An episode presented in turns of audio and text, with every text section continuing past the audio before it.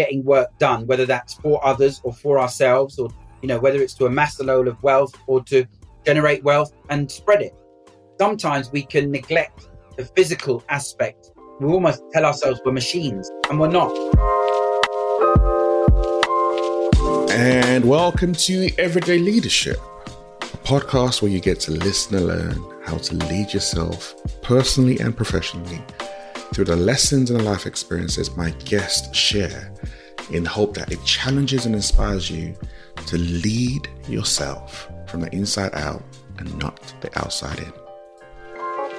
Welcome to another episode of Everyday Leadership. And today I have someone who I've been looking forward to talking to for a very long time, actually. He is someone who has worked in civil service for 38 plus years, worked in a myriad of roles Home Office, Foreign Commonwealth, HMRC, Ministry of Justice and Defense. He's someone who is a co author of a book that came out this year called The Key to Inclusion. He is a trustee of Relate and also, I think he's a social media director for Reach Society, which is an amazing organization that he actually co founded, which is a social enterprise which is focused on encouraging, motivating, and inspiring young people, especially young black boys. He's a husband, he's a father of two amazing kids who are adults now. I'm still going to call them kids. And he's now the founder of Crystal Alliance. I have Rob Neil in the house. How are you doing? I'm blushing. when you hear an introduction like that and it kind of goes back over, I guess, all of what you've had as a journey, it does give way to emotions. And I'm certainly sitting here humbled by that lovely and warm introduction to Chope.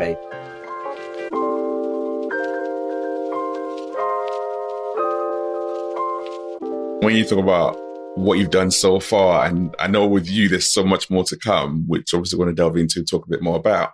But I do want to like go back a bit because before you got into what you do right now and the drive and the passion around DI and inclusion, everything else that you do, you start off in the in the MOJ, like I wasn't going to call that there, like way back in the days in the in the 1980s.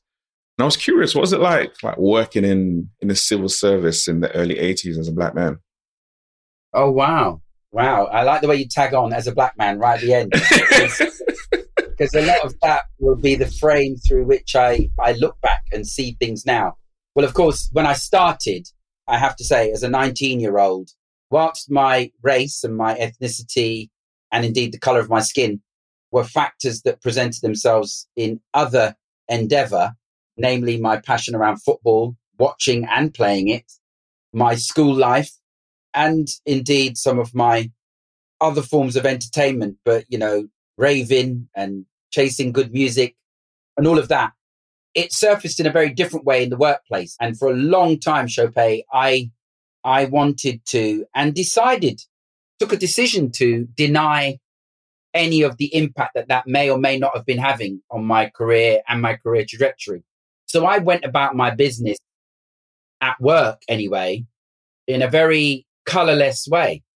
I can't be that accurate about it at the time, but looking back, 2020 vision, hindsight is always, as Zadie Smith teaches us in her book, White Teeth. I was a firm believer, a solid believer in meritocracy.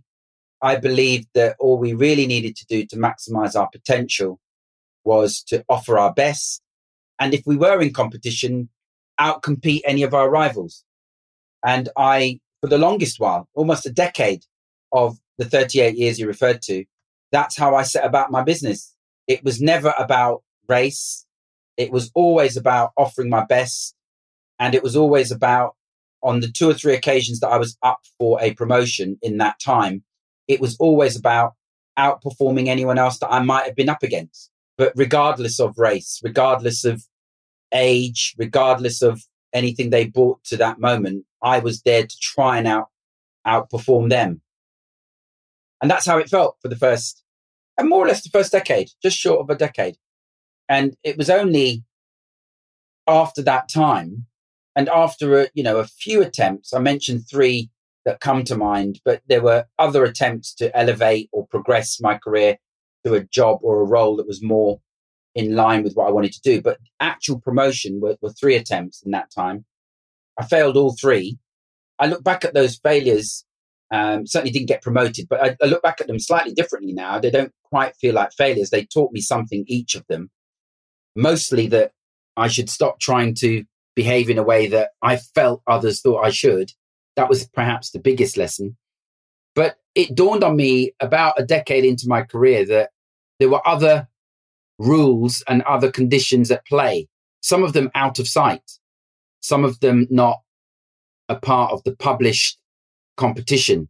There were rules of the game that that I learnt, bumped into, experienced, got slapped by. But either which way, they left an indelible mark and they taught me much of what I needed to know then, need to carry with me now, and I have no doubt further learning ahead of me. Wow. I love that. I love the way that you've you framed that for me because that speaks to the reason why I actually framed it at the start and I put as a black man is for me, there's a beauty in the experiences that we have, which our race gives us. There's a beauty in the experiences that gives us that allows us to see things and navigate things in a completely different way. Yes, there are a lot of downsides that come with it, but I like to focus more on the richness that it provides. And some of that richness, unfortunately, comes from being able to having to go through some difficult periods and times. And like the way you just kind of framed out being able to like, I just went about my business and I learned the lesson. I took that with me and then I kept on kind of building on it and led into what you've gone on to do. And I'm curious because you mentioned a younger you before you went into the civil service. What was it you wanted to do? Was it football by any chance? No, well, actually, I say no because my first conscious thought, my first mature thought, my first let me plan my career path and achieve any qualifications required and earn a living thought was to be a police officer. I, that's what I wanted to do.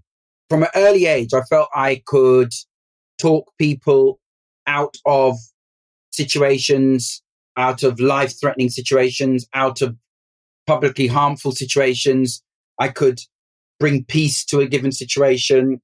I felt I had that ability through my spoken word. Not a superpower, but almost a superpower. I felt I could literally be a peacemaker. And I felt from an early age, I felt, you know, I'm talking 9, 10, 11. I remember I went to the local police station and did a project around policing because I wanted to be a police officer. Don't get me wrong, Chopé. I didn't know all of what it entailed, but I knew in my heart that's what I wanted to be. Now, the reason I say my first conscious, my first mature thought as a living was because prior to that, four, five, six, seven years old, when you're just playing with what you want to be, an astronaut or a brain surgeon or, uh, you know, a piano player, concert piano player, I actually wanted to be a footballer. Yes. That's my consistent and constant passion. I grew up in West London. I supported and still support lifelong, life painful life uh, uh, supporting. Wait for it, wait for it. Queens Park Rangers Football Club. and so, don't laugh, don't laugh. It's, no laughing matter. and you mentioned I have two children now, young adults. Well, of course, my son saw sense early on, and he supports Arsenal. And it, yeah, okay. You've got a gooner in the house. You've got a gooner in the house literally here on this interview and in my yard. Uh. And given that they're riding high at the moment, and given that the young lad, the wonderful young gift that is Bukayo Saka, he scored two goals today in England's opening World Cup game. So and played very, very well. All the best to him. I supported my local team. That was Queen's Park Rangers Football Club. So back in the day of, you know, Stanley Bowles, Ian Gillard. And of course, today we've got Sir Les Ferdinand, who's now on the board and one of our great goal scorers over the time. So early on, professional footballer, when I came to my senses and realized I was never going to be good enough to be a professional footballer, I was like a little whippet and I was very fast in my time, but I was never good enough to be a professional footballer. Never. My sensible option was to be a police officer, at least I thought it was. And then when that didn't pan out, it, the next best option was to go and work in the courthouse where I could still meet the needs of the community people at least coming into the court, but my closest was Court of the Clerk and doing all things around justice, dispensing justice in our local community. So did you actually actively pursue like becoming a police officer up into like teenage years and then you made that pivot? Yeah, I never went for any interview, but I actively pursued it in that I did a project when I had a choice of what I would study for my project and I chose policing. I actively pursued it in that I knew that you needed a minimum. Back in the day, Chope, they were called O levels and CSEs. So I I did what I could to get my English and maths qualifications. And up until the point of leaving school, it was very much eyes fixed on picking up a, a police cadet role or joining the police training centre at the Peel Centre in Edgware near Colindale. It didn't pan out. It didn't work out. It wasn't what my mum wanted for me. It wasn't what my girlfriend at the time wanted for me. Those were important factors in my decision. I reluctantly let go of that ambition and embrace, well, via a number of applications elsewhere, private sector included. The first one that, that gave me a green light was the Willesden County Court in Harlesden, which wasn't too far from where I was living in northwest London, NW10. I started working there in October 1983. After a small spell in Kilburn working at a shoe shop, which was again some wonderfully rich lessons in serving the public. You can't really beat that. Nothing, nothing beats working in retail. Like that's a, there's a lot of lessons you learn working in retail. Absolutely, and I reminded my children of that. Both have done that in their early first jobs. You're right. You're spot on, Chope. Nothing beats working in retail for lessons. There's something I read when I was doing my research into you. Uh, between the work that you did in like 1983 or for the next like 15 years or so, you made a statement that said you landed your dream job in like 1998 and it was that 15 year gap. And it really stood out to me. I'm like, you were working for 15 years before you landed what you said was your dream role. Like, how was that for you? They weren't uncomfortable years. They weren't unpleasant. They weren't, you know, they weren't full of pain or anything like that. I was still working in an office with you know, team spirit and lots of people, um, lifelong friends from that decade and a half. I was still managing and meeting the needs of members of the public. So it kind of met that need. I was able to progress to court clerk where I had sequential and subsequent judges to, to manage, to attend to, to meet the needs of. So all of that meant that those 15 years, again, looking back, I perhaps didn't feel all of this at the time, but looking back, Chope, invaluable lessons learned during that period. Because perhaps some of your listeners will know, most of them probably won't know, but the life in a county court as a worker is so varied. You receipt monies, you assess official documents, you prepare paperwork for court, you prepare paperwork for the judges, you sit in court, so you're absolutely an integral part of the judicial system when you work in a county court. The challenge, of course, uh, particularly now, I mean, I don't, I wouldn't have, I'm too old now. I, I wouldn't have the energy or the strength. Anyone that works in a county court now, my, you know, props, I give them all the respect because it is like a factory now. I mean, it is just literally so busy. It's ridiculously busy. And of course, you know, numbers have been cut back to the absolute minimum. So not that we were ever, you know, over complemented with staff, but we certainly had a fairer ratio between workload and people. And we were able to enjoy working at a reasonable pace and doing our work really accurately. There's a real lesson in all of that. And there's a real bonus that comes from doing that. So those 15 years were very, very enjoyable. They just weren't you know, my dream job. We live in a time where when people don't feel like what they're doing is fulfilling, it's very easy to just quit. And it's very easy to move on and be like, oh, this ain't it. I'm going to something else. And that's why that piece actually struck out to me. You're like, well, this is not where I necessarily want to be, but while I'm here, I'm going to do the best I can do. And like you said, you enjoyed it and you learn a lot more but you kept on working towards what your dream was actually like. And that's what I was like, okay, that's a really great lesson and way of looking at life and approaching things. Because even in the moment and what you're doing might not be it, but it's about how you show up. How do you approach it as opposed to just quitting and trying to move into that next thing? Yeah, yeah, absolutely. No, absolutely, Shep. I agree with you wholeheartedly. And, you know, again, as someone that's now closer to 60 than he is to 50, I have to say, I fit the stereotype of older people who have a go at younger people for not having enough patience, for not appreciating that if it's worth it, it takes, you know, anything that's worth it takes time. My children now, as you say, young adults, they've had more than enough of that with me telling to them, just be patient, just because it seems to me that, you know, for all the progress that we make, the younger generation, whether it be millennials or anything else, they want stuff today. They, you know, they want it yesterday. Whereas back in the day, certainly in the 80s, if not into the 90s, you appreciated, you know, you almost like you pull a ticket and you wait your turn. And in waiting, you, you're not idle, you're learning. And after a certain amount of time, then your opportunity will come up. It's an apprenticeship. And after an apprenticeship comes the real deal. And that's been instilled in me for the longest while.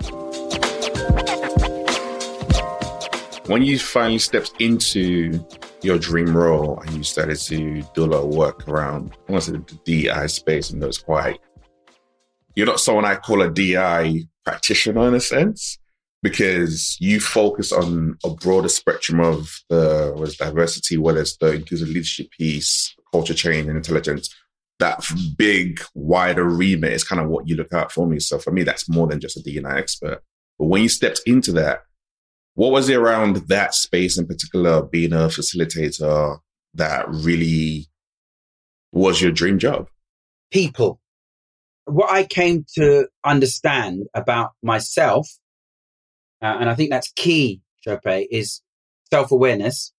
But with that self awareness, what that showed me was at the heart of my passion is working alongside others and having each of the individuals in that group not just maximize their potential, but in so doing, maximize the collective potential. So the synergy of what's possible out of bringing people together. That's why I love team sports. That's why I love staff networks, employee resource groups, affinity groups, call them what you will. That's why I like the power of, you know, for the many, not the few. That's why I like anything that even approaches political endeavor. And by that, I mean community politics, office politics, family politics, anything that's around political endeavor. And I guess that includes party politics too. For me, it's about what's the synergy? Where is it that people coming together can make it better for more people? And as a trainer, that's what I wanted to do as head of cultural transformation, as I was at the Department for Education. That's what I wanted to do as the co-founder of the Reach Society. That's reachsociety.com. That's what we wanted to do is how can we make it better for more people? You know, whether they are here now or whether they're yet to be born and coming along. How can we make it better for more people? I once read Chope, you know, the ability to to plant a tree under which you may never sit is one of those those great great things. Plant a tree under which you may never sit, but it's there for someone who'll come after you. so this was very much around looking at the what you're doing right now and how that benefits people in the future, as opposed to just looking at right now. The thing about the right now show is it takes care of itself. I'm talking now if you're spiritually fit, intellectually fit, if you're, you're you know, physically fit, of course, um, almost goes without saying, but worth mentioning because sometimes we can neglect our physical bodies. You know, something about our work pressure, something about getting work done, whether that's for others or for ourselves, or, you know, whether it's to amass a load of wealth or to generate wealth and spread it. Sometimes we can neglect the physical aspect we almost tell ourselves we're machines and we're not. We need good sleep, we need good food, and we need to rest. But we also need to nourish ourselves spiritually. We need to nourish ourselves intellectually, stretch and push ourselves. So when we combine all of those uh, energies and including emotional energy and all of that, then what I think happens is we are already able and capable of responding to the here and now and living in the moment, which is absolutely a precious thing to do. But we can also give some thought to the endowment we pay on the future, the endowment that begins to speak about intergenerational wealth, that begins to speak about after I am not here, what is it I can do now? This is where we start talking about, you know, COP and taking care of our planet. Because even if I have a good run, okay, I'm past halfway. You know, at 58, I've got 25, maybe 30 years if I'm lucky. I'm past halfway. So, and whilst it's true to say, with every day that passes, we're closer to our death than we are the day. The bottom line is, what are we doing that feeds into the legacy, but still allows us to enjoy the present? You know, I still long to get along to Loftus Road and hopefully watch my team win a game. That's in the present. I enjoy watching good television, and that's a relative uh, judgment call because what's good for one is not necessarily good for another. But certainly TV that edifies and builds up with some entertainment on the side. And those are all in the now. But there's also a piece about encouraging workplaces to be more inclusive. When you look at workplaces and look at the data and look at the facts, we need to be doing better in that because we're not doing we're not doing well enough. When you think about change, in workplaces when it comes to the data, inclusivity, and all that, do you still have a lot of hope that a lot has changed? Because I know you talk about planting seeds, talk about looking for the future and all that kind of stuff, but you've been doing you've been doing this for a very long time. So you are probably best placed than a lot of people to be like, well, from where we were to where we are now, yeah, there's been some movement. But does that movement actually inspire just to keep on going? Or does it sometimes be like, oh, I wish we could have done so much more? I certainly don't live with regrets about having wished I'd done more or that collectively we'd done more. There isn't much room in the way I go about my work to stick with regret or lean on regret or to have regret as a friend. What I do think I end up doing, Chopin, it's a great question, by the way. What I do think I do is my hope is really rooted in the belief I have that we are always capable of finding solutions. We are always capable of offering our best. We are always capable of doing better. And with the advent of technologies, of connectivity, we are getting much better, Chopin, at connecting with like spirited, like minded people who want to do good in this world. You and I have bumped into each other. And whilst there might be better podcasts out there, maybe one or two. Whilst there might be better ED&I experts or people who work in ED&I, people who have consultancies that provide for inclusion than Crystal Alliance, we are both in the arena in our respective areas. We've come together and I've seen some of your other offerings. Great work that you do to share and spread the word about people doing good things. And I think we're getting better at connecting with people who are doing good things. And I think that's part of the antidote. I think it was Talib Kweli, the rap artist, who said, in his experience, I forget the actual line, so forgive me for any listeners that are Talib Kweli fans. They'll know this far more accurately than I. But he says that in his experience and his journey, human wickedness is often equal to human kindness. And it is we that must tip the balance. He presents the choice. Human wickedness is often equal to human kindness. And it is we and our spirit for community that must tip the balance. So the answer is in our hands. We must tip the balance. And I think we can. And that's where my optimism is rooted. Of that. That speaks so much more to what is within your control and focusing on that, as mm. opposed to what's not within your control and just which is all wishy washy. Like no, like I can I can do something what I have. I can do something with the skills and talents I have. Therefore, let me pour into that, or using your phrase, let me plant those seeds. And when we put this, we don't plant and harvest in the same season, but we can start to see those coming up and sprouting, and other people will, will get there. If you haven't already, can you please follow the podcast? It really helps us grow and it tells the apps that it's a podcast worth listening to, which the fact that you're listening to means that it is and other people need to know about it. In Apple Podcast, if you click the three dots in the top right of your app, look for the follow button and click on it. And in Spotify, the follow button should be just below the show's artwork. Now let's get back into today's episode. Yeah, 38 years in civil service. That's a very long time, lots of different roles. Making that move into creating Crystal Alliance, what was that shift like for you? It was exciting. It was petrifying. It was nerve wracking. It was affirming. It was um, a surprise. I hadn't planned it for very long. I didn't know up until about three, maybe four months before I actually submitted the paperwork. I didn't know for sure that I'd let go of my beloved civil service. And please note my wording. I, my beloved civil service. I truly remain in love with the civil service for what I have come to understand it's there for. Now, again, don't get me twisted. I think there are some people who mistreat the civil service, some people who have been elected and should know better mistreat the civil service. And I can now begin to spread my wings and speak absolutely freely because I'm no longer a serving civil servant.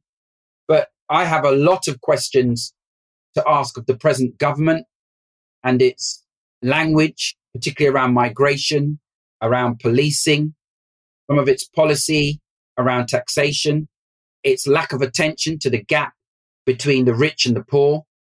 And there will always be rich people alongside poor people in any democratic society where people have the freedom of choice to do what they want to do.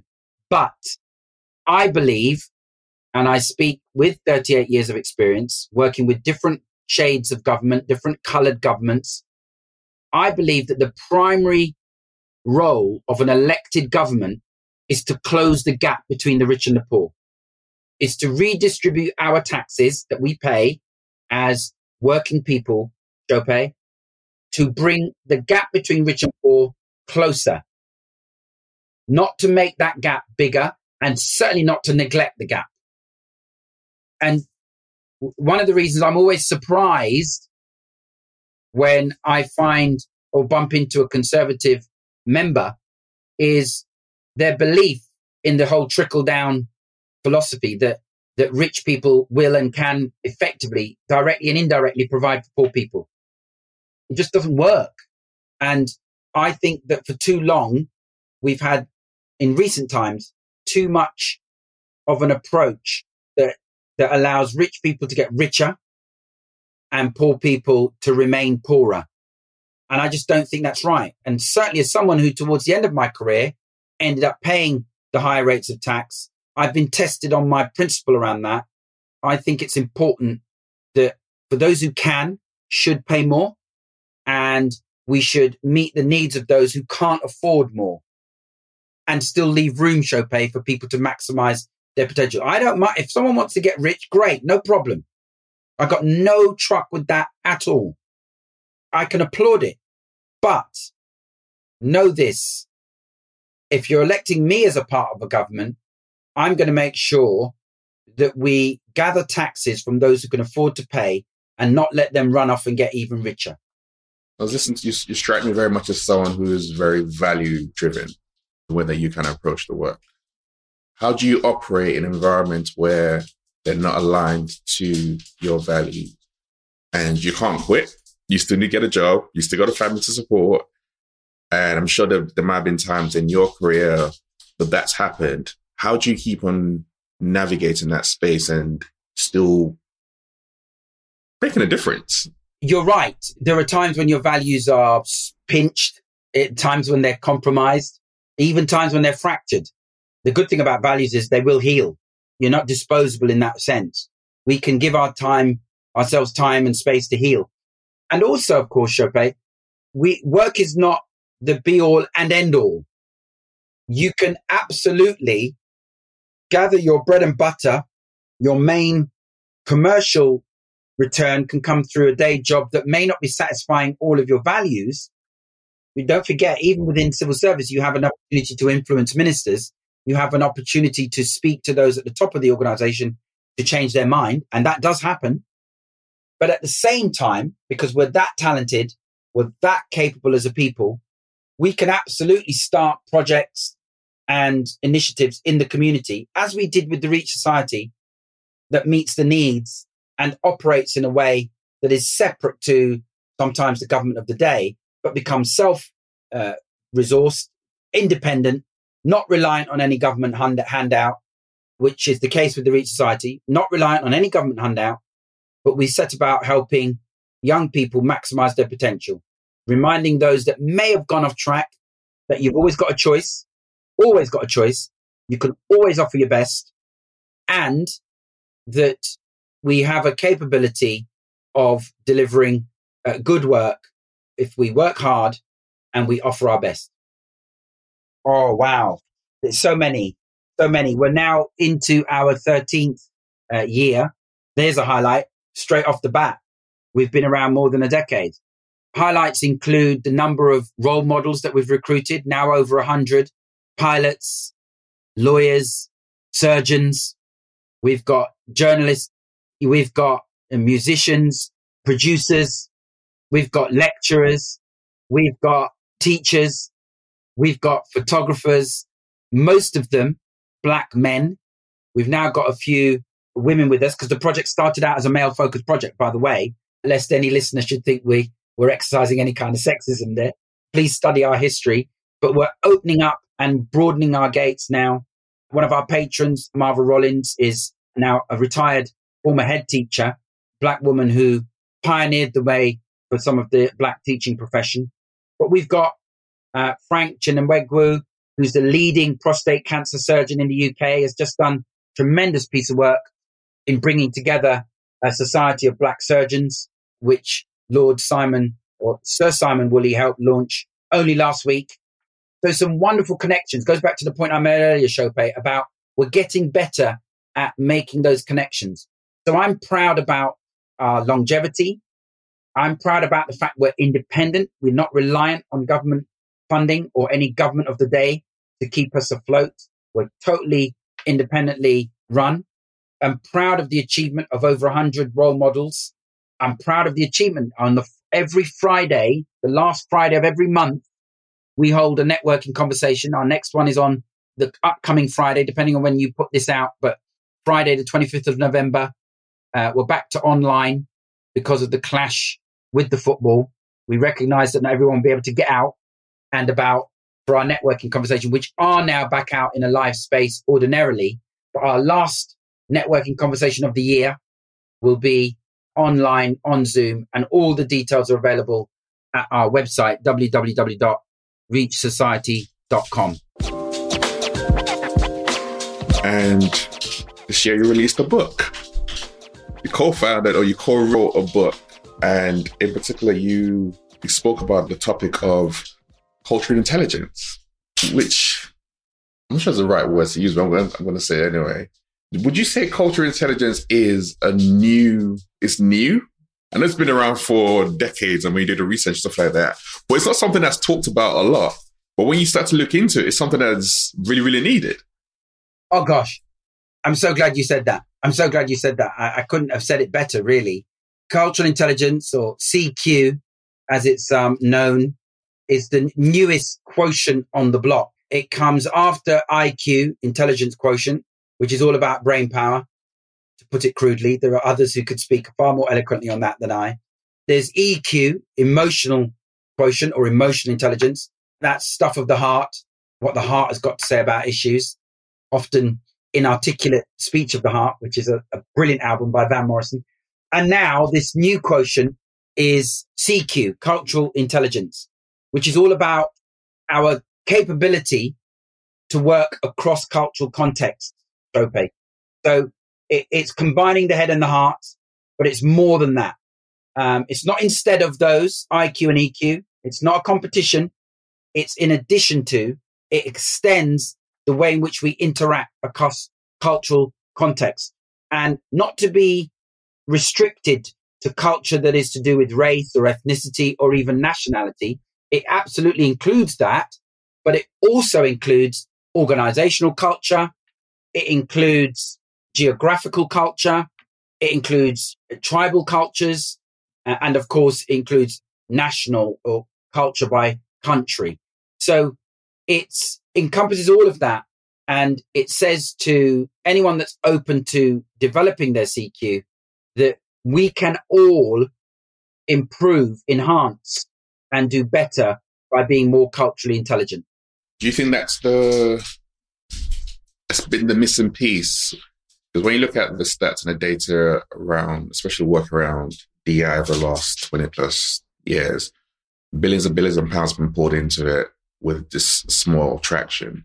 Do you think it's that synergy between the head and the heart and then looking at this across all these different spectrums that CQ does that's been like some of the missing link? Absolutely, yeah. Missing link I love. I refer to it as the secret sauce. But missing link, secret sauce, absolutely.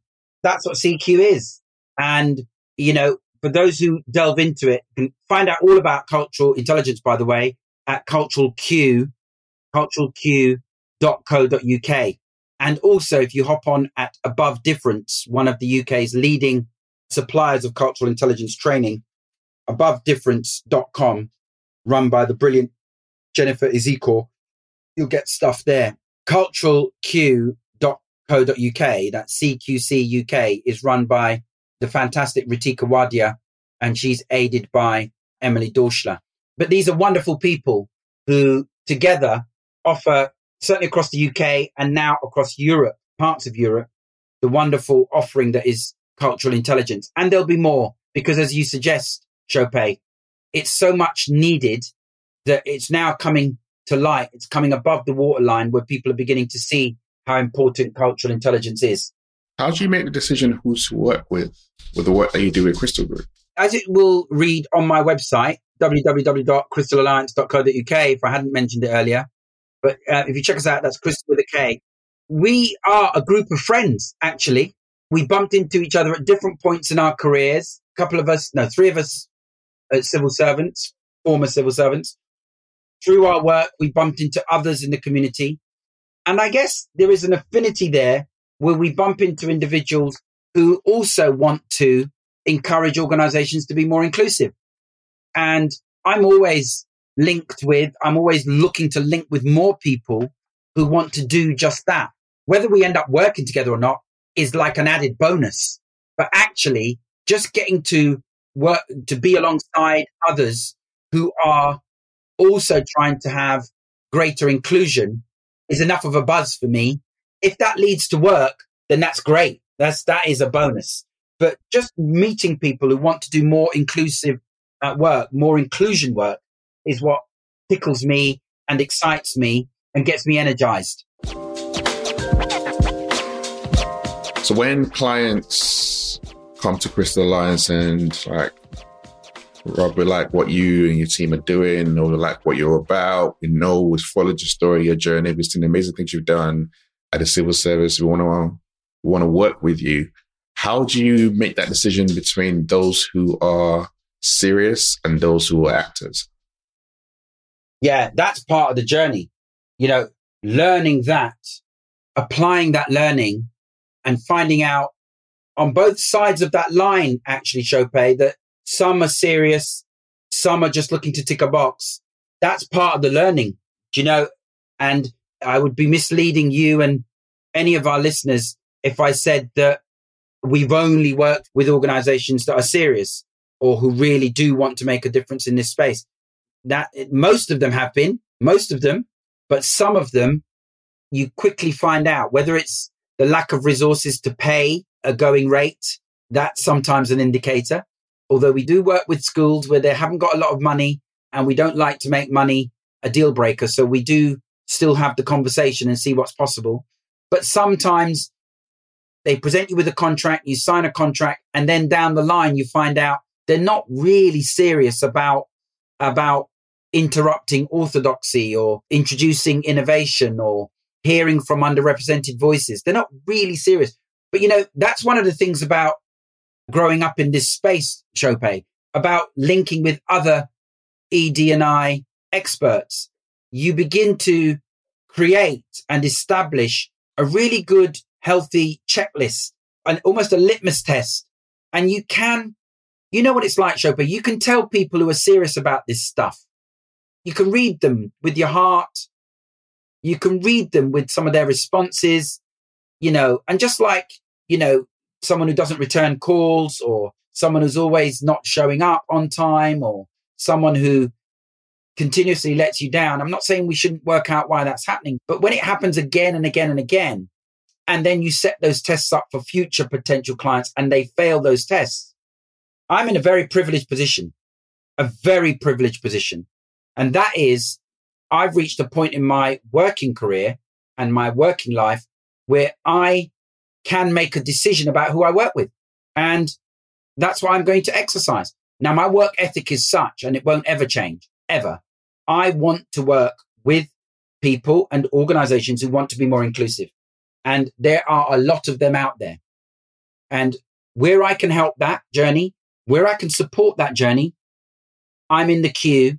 If KA, Krystal Alliance, are a fit for you, we can come in and help you. But I'm not going to insist on it. I'm not going to, I'm not in a position to anyway, but I'm not going to force anyone's hand. I'm not in it to make loads of money. It's not a driver for me. That's part of my privilege, Chope. I'm not in it for those reasons. I do a number of projects and pieces of work that don't generate a fee. That's not my first question. Now, again, don't get me twisted. If it's a company and they want to do an, a piece of work that involves a journey, then what is your budget? Let's look at what that is. It's not a deal breaker. It surely is. And again, not to get me twisted, I've got some dear friends who are in this space, an earlier stage in their career. They do have to think commercially. They are charging a required fee, and that's absolutely fine. I will pay that rate myself for people who I import their talents and utilize them as part of the KA offering. That's, I have associates too. No problem. What I'm saying is my, as founder of Krystal Alliance, as director of Krystal Alliance, there is an amount that I'm able to do. And where I can, I do. As father and husband, I'm curious, what are some of the lessons you've learned in those two areas that have helped shape and mold you over the years?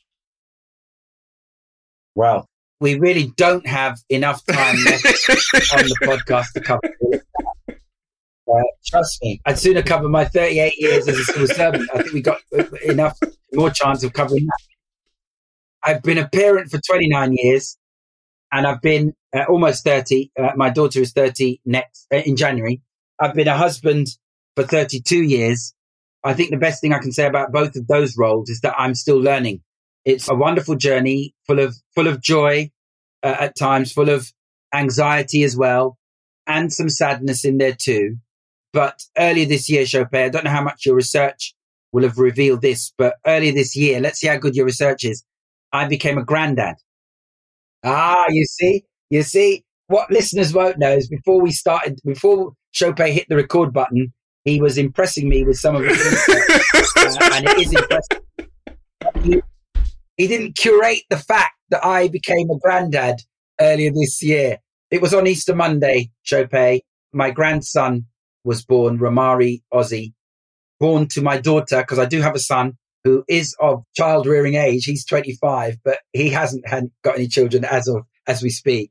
My daughter, who recently joined the Crown Prosecution Service, the CPS, she's a lawyer by trade. She's currently on maternity leave because Ramari is just about eight months old coming up for eight months old. What was that like for you becoming a granddad? Holding that baby in your hands. wonderful. Holding life in your hands, literally. It was wonderful. He's as cute as a button. I, I am biased, of course, but he's um, full of laughter, fun, joy. He's got a cold at the moment, actually. So um, I'll be talking with him after we complete this. But he's enjoying life. He's got a queue of people looking after him, which is great.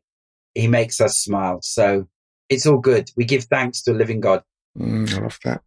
One of the things that really actually stood out to me way back, actually, it's probably years and years ago when I came across you, was you talked about your faith quite openly and a lot, and just the way that you approach life and approach your work, which is very different. And I, one, I appreciated it, but two, also got me curious, like, what was it around? How is it your faith informs your work? And why is he also have that courage just to be able to speak out about it, and not be ashamed about it, which is not always easy for, for people to do? I hear you. And, you know, some of that Chope started very early when I started doing school assemblies. And I was very, by then I'd become a qualified facilitator and a trainer. So I had an appreciation of imparting a message to a group of people anyway. I just needed to work a dial that, that, that turned it down in age or up in age accordingly. And please, listeners, don't assume that facilitating a group full of civil servants is a lower age than going into schools because sometimes it's the other way around, I can tell you. But more seriously, my, my faith is my moral compass. My faith is my reserve tank. It's part of the fuel that drives me. It's part of what allows me to really lean on a deep seated belief that we shall overcome. That, you know, we, you know, at the center of me is not me. At the center of me is the Holy Spirit that guides me at times, that sees me when days get particularly dark and I can't see in front of me. My faith pulls me through. And I do believe, as the child of a living God, that provision will be made. And whilst God encourages me to work hard and to offer my best and to welcome the best in everybody I meet, God also has me remain married to my potential. Those two will never divorce. I will always remain married to my potential. And whilst I am nothing without Christ, all things are possible through Christ. When you were talking earlier on around the way that you approach your work day in, day out, that's actually what, what came to me as well around Bible says around doing the best to God rather than just to man. And that approach is something that you've definitely taken all the way throughout your career. Thank you.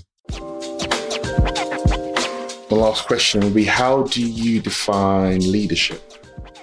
Ooh. You saved the easiest question for last. We've done this before, Chopin. you know, I could reach for the glib answer, which is leadership is anyone who has one or more people following them. Anyone who has one or more people following them, that's real leadership. And that would be the glib answer. In essence, I think leadership is accepting and acknowledging our responsibility to do the right things. I think if we step back from leadership and look at effective management and being a good manager, I think a good manager is responsible for and ensures that we're doing things right. You know, that we're doing things as they need to be done, that we are doing things in the most efficient way, that we're doing things accurately, that we're doing things on budget and we're bringing things in on time. That's what a good manager does. I think a good leader and therefore leadership is about making sure that the things we're doing are the things we should be doing, that the course we're traveling is on the right trajectory, that the coordinates are right, that we're going in the right direction, that we're actually creating the right kind of future, that people feel a sense of belonging, that people feel as though they can be their authentic selves, that people feel valued, that people feel encouraged and inspired and empowered. I think that's what a leader does. And leadership is all about investing in those around you so that they can be the best version of themselves. That is leadership. That is not a glib answer. That's a great, it's a great answer. I really Really appreciate that. And for me, it's also one thing I was talking about on this podcast when I, when I connect with people, something around authenticity that really means a lot to me, the work that I do. And that's something that you not only have in just the way that you approach, but something that anytime I speak to anyone about Rob, it's like, yes, like Rob is so real, Rob is so down there, Rob is so willing to help. I know so many people who've talked about how you've you've been to them over the years and you've just guided and shaped them. So it's just for me, it's a, it's a pleasure just to listen into some of that journey, how you've kind of navigated over the last, said, like 30 years in civil service. But then there's so much more to come. There's so much more ahead of you that you're you're heading for. And again, for me, it's like your life, your life's work is never over. Just because you're getting older doesn't mean that you stop. It just means you get wiser. And the approach that you have just adapts and, and evolves. But you just keep on mm-hmm. stepping forward. So what do you do? I appreciate that. it. I received that. Thank you so much, Obey. I received that. All of it. Thank you. And thanks for providing this space and the mindset shift. Thank you for inviting me. Thanks for the work that you do and illuminating the efforts of others and lifting them up and doing it in such an edifying way. It's a, it's my joy to be here and to engage with the space and take the opportunity to respond to your questions. Some tough ones in there, you know. but, but thank you. Thank you so much for asking. And, and by the way, listeners, I got no advance notice of these questions. I didn't know what Chopin was going to ask me. He just sprung it on me. So it's raw. You've heard it live and direct. Uh, I I appreciate, and that's why I love I love these kind of conversations. It's just just real, true, and not rehearsed and nothing like that. No rehearsal, no makeup. Uh, it's just what you see is what you get. Indeed. So all those different websites, as well as all the information around Rob, KA, all that's going to be available in the show notes. Like I said, get involved, connect with Rob, connect with the um, organization who are doing amazing work, and they can make a massive difference to the organization. Thank you very much. This is Everyday Leadership. We'll see you next week. Go well. Stay strong, good people. Stay strong.